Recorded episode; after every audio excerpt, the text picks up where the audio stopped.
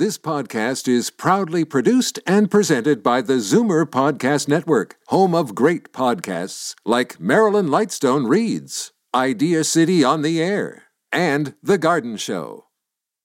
You're listening to an exclusive podcast of Fight Back on Zoomer Radio, heard weekdays from noon to one.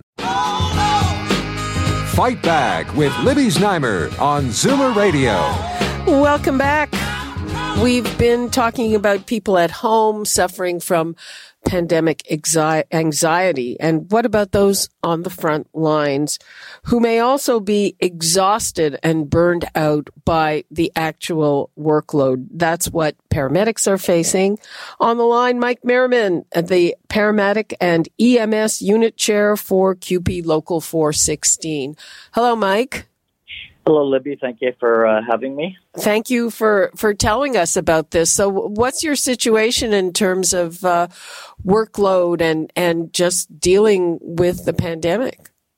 Uh, well, we're in quite the dire straits right now, Libby. Um, the paramedics have been dealing with this pandemic since since last March, and it's uh, really come to a breaking point. It's taking its toll on uh, our membership.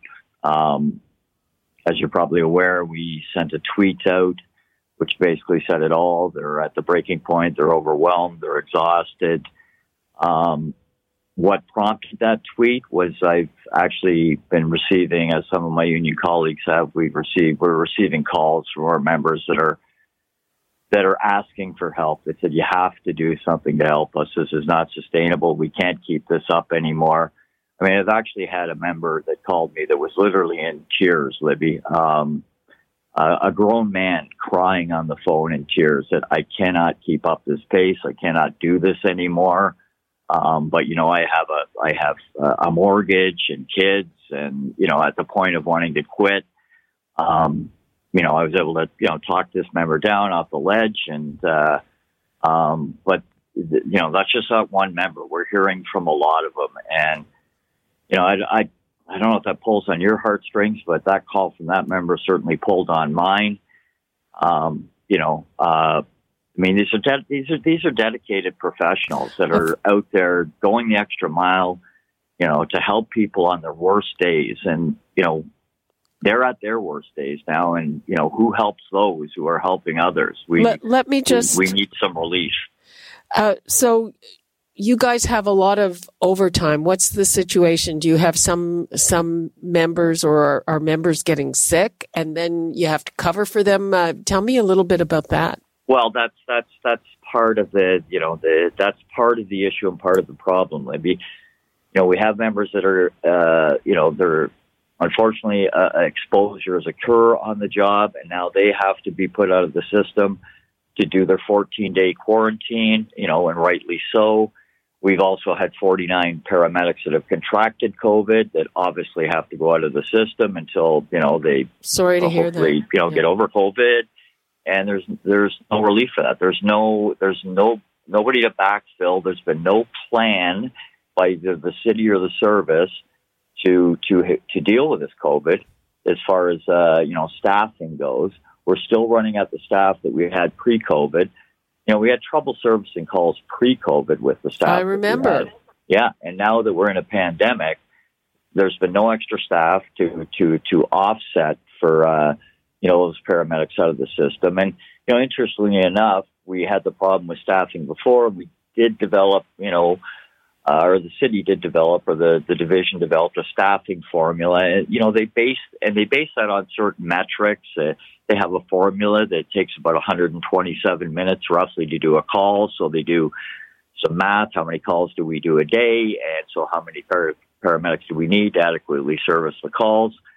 And, you know, it's a, it's a loose formula. You know, it's not perfect, but, you know, what wasn't factored into that is now all the time that the PPE has to be put on and put off, taken you know for all these calls. I was going to ask how much how much longer does everything take because of everything you have to do? A lot, uh, I, I couldn't give you an exact how many minutes it takes, but it definitely adds to that metric quite a bit because you've got decontamination of the vehicle.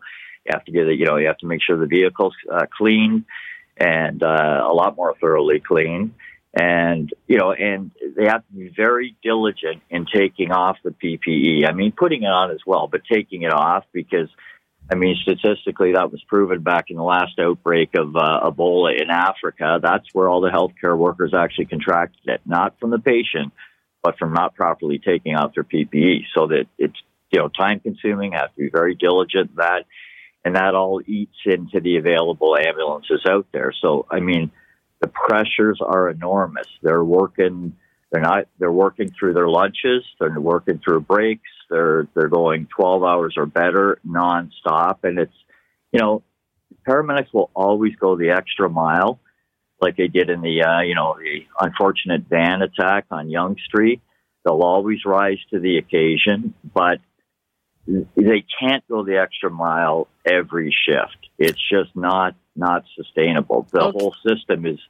You, uh, you, you mentioned overtime there, Libby.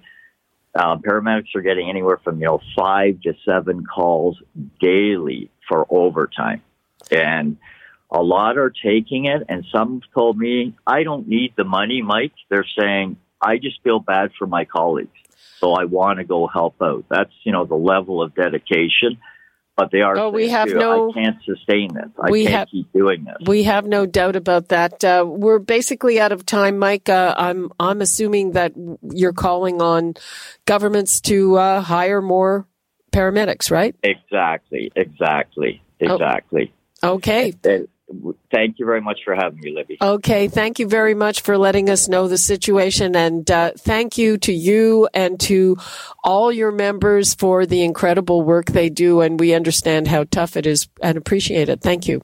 Thank you, Libby. Much appreciated. Okay. Have a great day. And thank be you. Safe. Be safe. you safe. too. Bye bye. Bye bye.